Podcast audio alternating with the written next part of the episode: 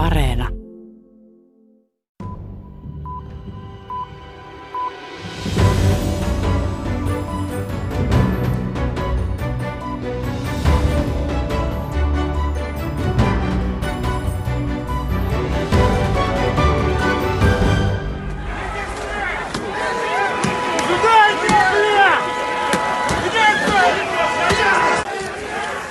Euroopan unionin ja Venäjän suhteita kuvataan nyt huonoimmiksi sitten Krimin valtauksen. Taustalla on muun muassa oppositiojohtaja Aleksei Navalnin myrkytys ja hänen tuomitsemisensa yli kahdeksi vuodeksi vankilaan sen jälkeen, kun hän palasi Venäjälle Saksasta vajaa kuukausi sitten. Venäjän viranomaiset ovat taltuttaneet poikkeuksellisen kovin ottein Navalnia tukevat ja presidentti Vladimir Putinia vastustavat mielenosoitukset. EU vaatii Navalnin vapauttamista. Tässä maailmanpolitiikan arkipäiväohjelmassa kuullaan, kuinka Vellingat-verkoston tutkija kertoo Ylen haastattelussa Navalnin elokuisen myrkytyksen paljastamisesta. Lisäksi kysymme, miten Euroopan unionin ja Venäjän suhteita voi tässä tilanteessa ylipäänsä ylläpitää. Tervetuloa seuraan. Minä olen Sari Taussi. Mennään aluksi Moskovaan. Putinin hallintoa vastustava oppositio on alkuvuodesta rynninyt Venäjän kaduille Navalnin kutsusta ja moni nuorista aikuisista on ottanut ensimmäistä kertaa osaa mielenosoituksiin. Kirjeenvaihtajamme Erkka Mikkonen tapasi Maksim Banjajevin, joka on juuri istunut viisi vuorokautta pidätyskeskuksessa.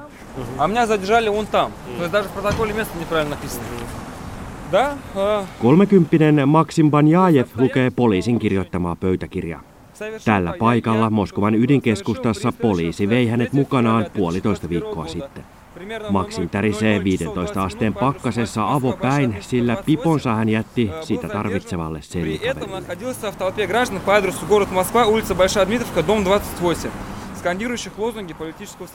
Otti 200 hengen ryhmässä osaa ilman lupaa pidettyyn mielenosoitukseen, huutaen poliittisia iskusanoja ja häiritsi liikenteen kulkua tukkimalla tien ja jalkakäytävän.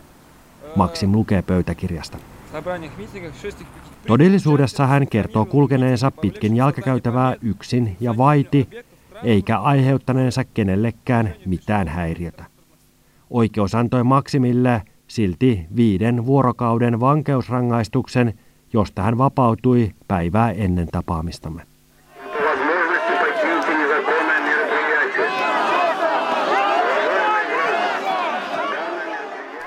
Oppositiopoliitikko Aleksei Navalnin tukijat kokoontuivat läheiselle Puskinin aukiolle osoittamaan mieltä ensimmäistä kertaa hänen paluunsa jälkeen kolme viikkoa sitten, eli 23. tammikuuta.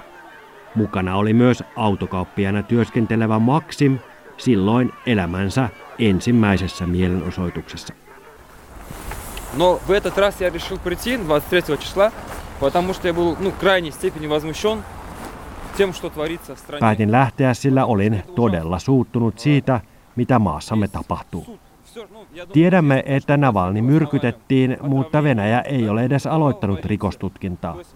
Näin kuinka he valehtelevat meille, sanovat, että Navalnin veren sokeri vain laski. Pistää ihan vihaksi, kun he pitävät meitä niin tyhminä. Как будто мы дураки и нам можно вот так нагло обманывать. Navalin tukijat ovat nyt lähteneet kolme kertaa Moskovan kaduille ja samalla viranomaisten toimet rauhanomaisesti käyttäytyviä mielenosoittajia kohtaan ovat kiristyneet kiristymistä.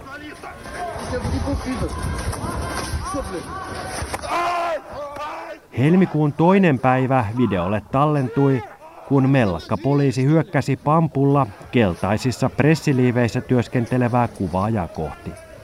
Aiemmin samana päivänä oikeus oli tuominut Navalnin yli kahden ja puolen vuoden vankeuteen tekaistuna pidetyssä oikeusjutussa. Samana iltana poliisi otti myös Maksimin kiinni kadulla ennen kuin hän oli edes ehtinyt muiden mielenosoittajien luokse. Hänet vietiin poliisiasemalla vietetyn yön jälkeen oikeuden eteen. Мы его так что как бы нормально все будет. Sirme Maksimin kanssa purevaa pakkasta pakoon lähikahvilaan. Я рассчитывал на правосудие, я заранее шел, я понимал, что меня могут задержать, я осознавал риски. Uskoin, että oikeus kohdallani tapahtuu, enkä osannut odottaa, että tuomari suin päin ottaisi annettuna poliisin valheet. Luulin, että minulla olisi ollut mahdollisuus puolustautua, mutta nyt ymmärrän, että päätöksiä tehtiin liukuhihnalla. Heille oli annettu tehtäväksi tuomita kaikki. Venäläinen ihmisoikeusjärjestö vahvisti Maksimin epäilyn tällä viikolla. Moskovassa joka ikinen yli kahdesta tuhannesta mielenosoittajia vastaan koskevasta jutusta on päätynyt tähän saakka tuomioon, joko sakkoon tai lyhyen vankeusrangaistukseen.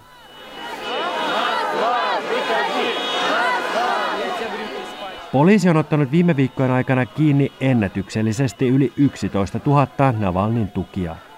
Heidän joukossaan on ollut myös satunnaisia ohikulkijoita ja toimittajia. Ja etenkin Moskovan lähiseudulla pidätyskeskukset ovat ääriään myöten täynnä. Maksin vietiin monen muun tapaan Moskovan reunalla sijaitsevaan keskukseen, joka on alun perin tarkoitettu laittomasti Venäjällä oleskelevien ulkomaalaisten säilytykseen Три шоколада, вообще похож на тирамису, там ванильный, карамельный, шоколадный слой, бисквит, брауни. Есть Istumme Maksimin kanssa nyt ydinkeskustan hienosta kahvilassa, mutta vielä reilu vuorokausi aiemmin kolmekymppinen autokauppias istui karussa sellissä, jonka olosuhteet olivat karmivat. Так как прошло это времени, первый раз я ну, не смог нормально воспользоваться туалетом, да, но сейчас я... Aluksi en pystynyt käyttämään vessaa, mutta lopulta oli pakko. Se oli raskasta, koska WC-tila oli avoin. Minun täytyy tehdä tarpeeni 12 ihmisen silmien edessä. Se oli nöyryyttävää. Maksin kuvailee sellin vessaa, joka oli käytännössä vain reikä lattiassa. больше, похоже, не было. Полицейские случалось даже очень заботились о задержанных. Вот, сотрудник Росгвардии подбирает... Kremlin kontrolloimassa mediassa poliisien toimia kiitellään samalla kun Navalnia ja hänen tukijoitaan mustamaalataan maanpettureiksi ja rettelöiksijöiksi. Navalnin liittolaisia on passitettu kotiarestiin ja heitä kohtaan on aloitettu rikosjuttuja. Navalnin esikunnassa taas on ilmoitettu, että perinteisten mielenosoitusten järjestämisessä pidetään nyt taukoa, sillä muuten pidätykset halvaannuttavat täysin Navalnia tukevan verkoston toiminnan. Maksin pelkää, että jos poliisi ottaa hänet uudestaan kiinni, niin seuraavan kerran häntä voi uhata rikossyyte, josta voi saada vuosien vankeustuomion. Totta kai minua hirvittää, sillä tiedän, että minulle voidaan tehdä mitä tahansa. He voivat lavastaa minut syylliseksi huumeiden hallussapidosta tai löytää jotain, jota olen aiemmin kirjoittanut netissä. Väittää, että olen ääriliikkeen edustaja, terroristi tai mikä tahansa. Siksi tietysti pelkään. Mutta pysynkö hiljaa loppuikäni? Ovatko he saaneet minut pelästytettyä? Eivät tietenkään. Jos olin aiemmin maltillinen, niin nyt olen alkanut vihata heitä. Maksim Banjaev sanoo tapaamisemme lopuksi.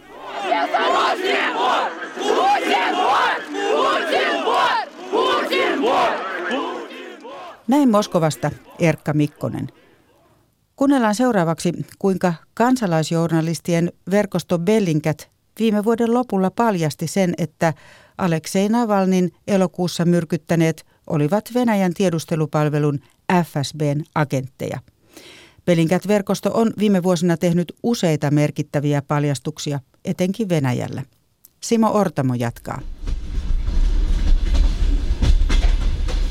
Hieman yli vuosi sitten venäläinen korruptioaktivisti ja kansallismielinen poliitikko Nikita Isajev lyhistyi keskellä yötä junahyttinsä lattialle, kun hän oli matkalla Tambovista Moskovaan. Naisystävän mukaan Isajevin viimeiset sanat olivat, luulen, että minut on myrkytetty. Nelikymppisen hyväkuntoisen miehen kuolinsyyksi todettiin sydämen pysähdys. Tammikuun lopussa kansalaisjournalistiverkosto Bellingcat ja sen venäläinen yhteistyömedia The Insider paljastivat, että asialla oli luultavasti Venäjän turvallisuuspalvelu FSB ja kuoleman syynä myrkytys. Tutkivat toimittajat kertoivat samalla löytäneensä kaksi muuta todennäköistä FSBn myrkytysuhria, jotka olivat Venäjän kaukasuksella toimineita aktivisteja. Myrkyttäjien jäljille päästiin oppositiopoliitikko Aleksei Navalnin murhayritystä koskevien tutkimusten avulla, kertoo Bellingcatin tutkiva toimistaja Christo Grosev Ylen haastattelussa tammikuussa. We have found that they have been not only trying to kill people, but they've been successfully poisoning people and including journalists. Grosevin mukaan he saivat selville, että FSBn myrkytysyksikkö on tappanut muun muassa toimittajia. Bulgaarialainen Christo Grosev on ollut mukana Bellingcat-verkostossa jo vuosia. Muutaman innokkaan kansalaisjournalistin vuonna 2014 perustama verkosto on kasvanut jo noin 20 työntekijän järjestöksi. Bellingcat tutkii valtioiden tekemiä rikoksia netistä ja sosiaalisesta mediasta löytyvien todisteiden avulla. Sen paljastukset ovat jopa heilauttaneet maailman mahtivaltioiden suhteita. Lähes 300 ihmisen epäillään kuolleen Ukrainassa sattuneessa lentoturmassa. Malesialainen matkustajakone putosi iltapäivällä maahan Itä-Ukrainassa. Vuonna 2014 Bellingcat jäljitti ohjuksen, jolla ammuttiin alas malesialainen matkustajakone Ukrainan sodan aikana. Ohjus oli peräisin Venäjän sotilastukikohdasta. Britannian viranomaiset katsovat nyt selvittäneensä aukottomasti, ketkä syyllistyivät entisen venäläisvakojan Sergei Skripalin ja hänen tyttärensä myrkytysyritykseen Salisbury. Vuonna 2018 Christo Grosev itse johti tiimiä, joka selvitti myrkytystapausta Britannian Salisburyssä. He paljastivat, että peitennimiä käyttäneet Venäjän sotilastiedustelun agentit olivat myrkyttäneet entisen venäläisvakojan Sergei Skripalin ja tämän tyttären. Näistä tutkimuksista oli hyötyä, kun Grosev alkoi penkoa tähän asti sen uransa isointa rikosmysteeriä.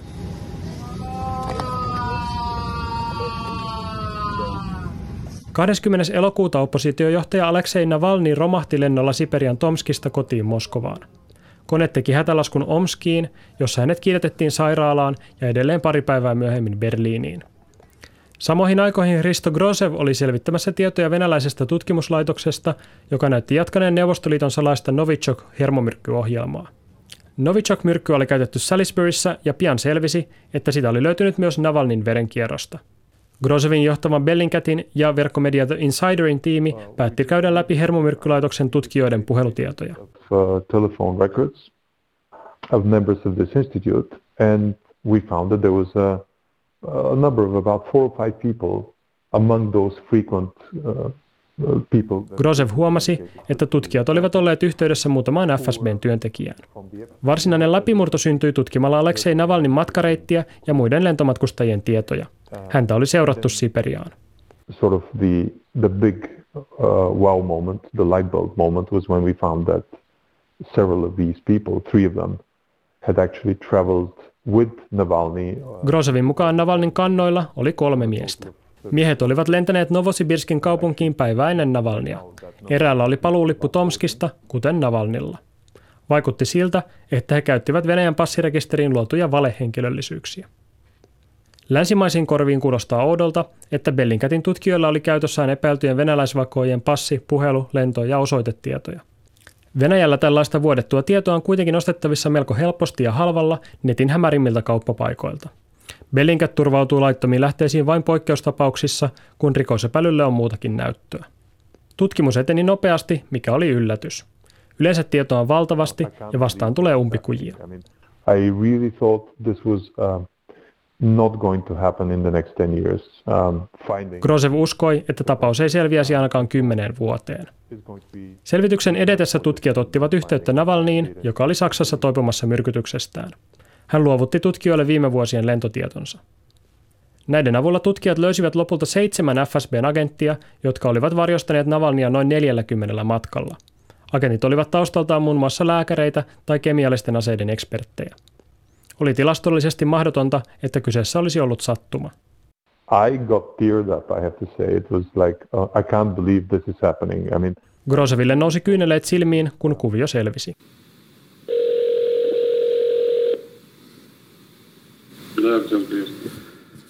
Konstantin, Viimeinen varmistus saatiin hieman ennen tutkimuksen julkaisua joulukuussa, kun Aleksei Navalny soitti yhdelle myrkyttäjistään. Здрасте, меня зовут Устинов Максим Сергеевич. Я помощник Николая Платоновича Патрушева. Navalny esiintyi raporttia tekevänä korkeana virkamiehenä ja alkoi kysellä yksityiskohtia operaatiosta. Paikalla ollut Grozev ei uskonut tempun onnistuvan, koska kohde tunnistaisi varmasti Navalnin äänen. Tämä alkoi kuitenkin kertoa oma-aloitteisesti tietoja, jotka pitivät yhtä Grozevin tutkimusten kanssa.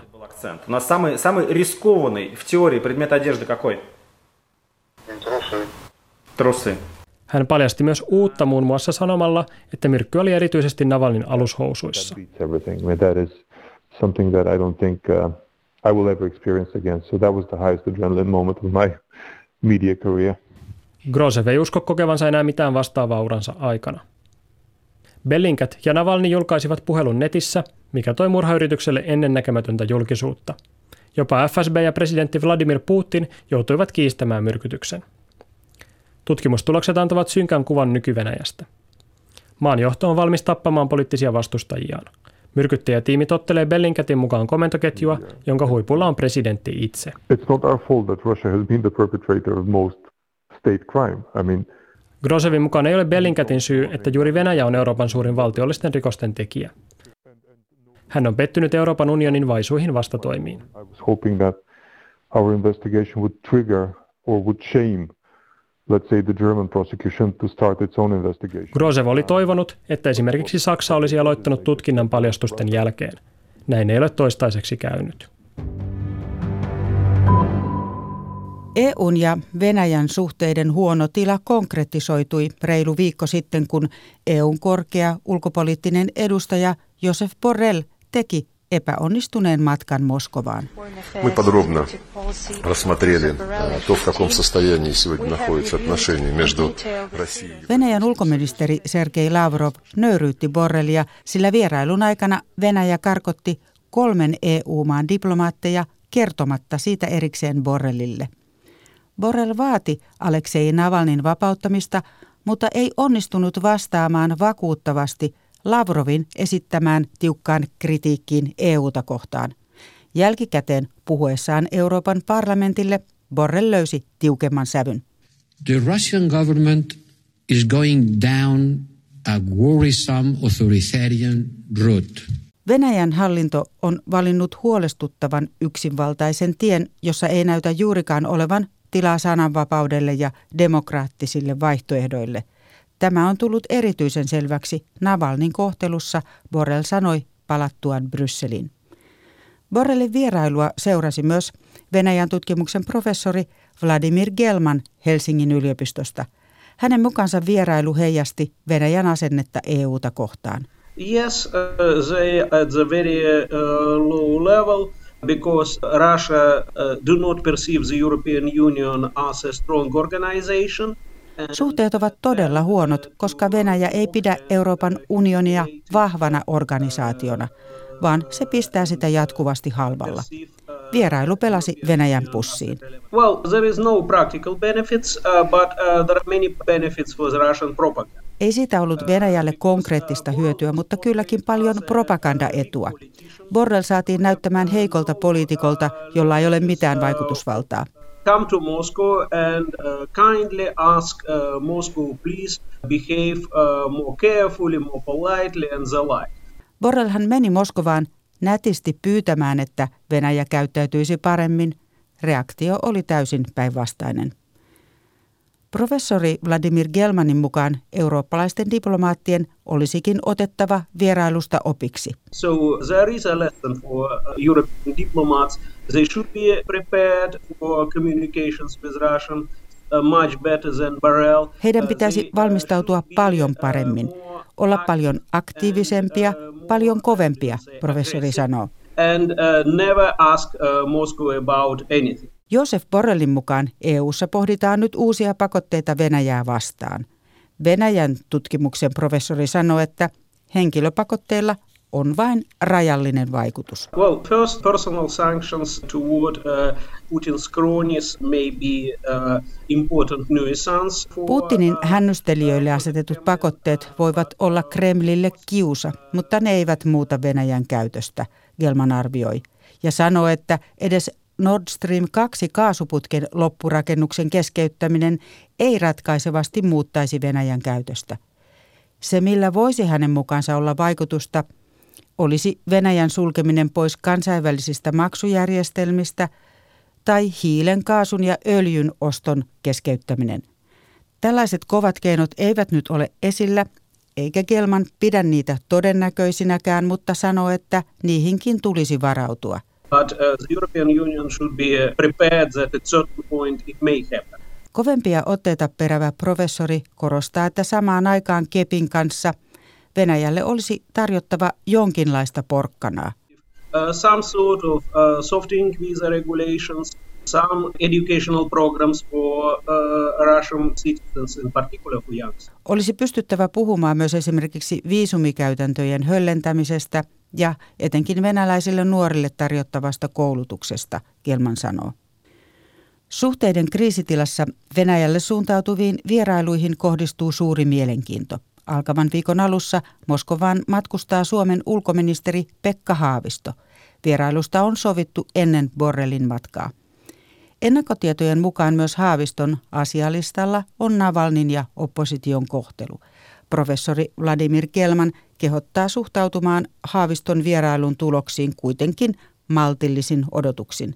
Well, in not mean that well, uh, Haavistos uh, visit Russia is uh, useless, but one should... En tarkoita, että Haaviston vierailu Moskovaan olisi turha ja kahdenkeskisiä asioita voi toki edistää, mutta Borrellin epäonnistuneen matkan jälkeen myös EU-tasolla odotusten on syytä olla varovaisia. Maybe after uh, the failure of mission of Mr. Borrell, there are no high expectations anymore. I mean not uh, only with regard to Havistas visit, but to any sort of diplomatic exchange. Venäjän diplomaattinen kanssakäynti on nyt vaikeaa kaikkien EU-maiden kanssa, eikä Suomi ole tästä poikkeus, arvioi professori Vladimir Gelman Helsingin yliopistosta.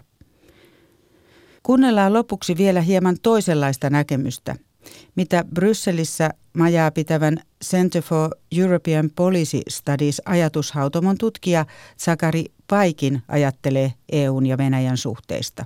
2020 was unquestionably the worst year in EU Russia relations since the start of the uh, Ukraine crisis in 2013-2014. Viime vuosi oli ehdottomasti huonoin vuosi sen jälkeen, kun Ukrainan kriisi alkoi vuonna 2013, Paikin sanoo. Center for European Policy Studies eli SEPS on vakiintunut ja riippumattomana pidetty ajatushautoma. Sen tutkijan mukaan Borrellin vierailun pitäisi olla herätys siihen, että EUn olisi pohdittava uudelleen koko suhtautumista Venäjään. Uh, and uh, it's going to have to lead to some significant rethinking of how the European Union wants to approach Russia. And it's not an argument against engaging with Russia. It just means that engaging with Russia will need to have clearer and, and more realistic and realizable goals. En tarkoita, ettei Venäjän kanssa pitäisi olla dialogia, pitäisi löytää yhteisiä intressejä jopa tässä vaikeassa tilanteessa, Paikin sanoo. Why it might be fruitful uh, for the European Union and Russia to engage perhaps on Eurasian and wider global issues relating to their shared desire to avoid the world descending into some sort of bipolar confrontation between the United States and China.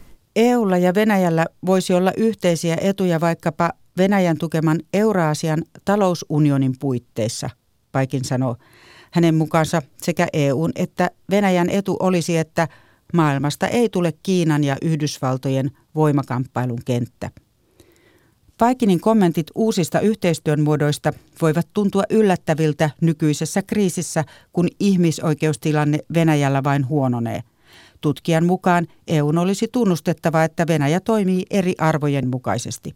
The, the point is to break out of this status quo dynamic of permanent confrontation. It doesn't mean that we're going to agree on everything, but it means that there needs to be somewhat of a more stable footing for, for the relationship going forward. Olennaista on, että päästäisiin irti nykyisestä konfliktien kierteestä, sanoo tutkija Zakari Paikin Center for European Policy Studies ajatushautomosta.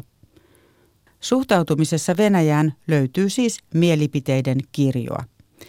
EU:ssa Venäjästä puhutaan myös ulkoministereiden kokouksessa reilun viikon kuluttua. Tähän päättyy tämänkertainen maailmanpolitiikan arkipäiväohjelma. Kiitos kuuntelijoille seurasta.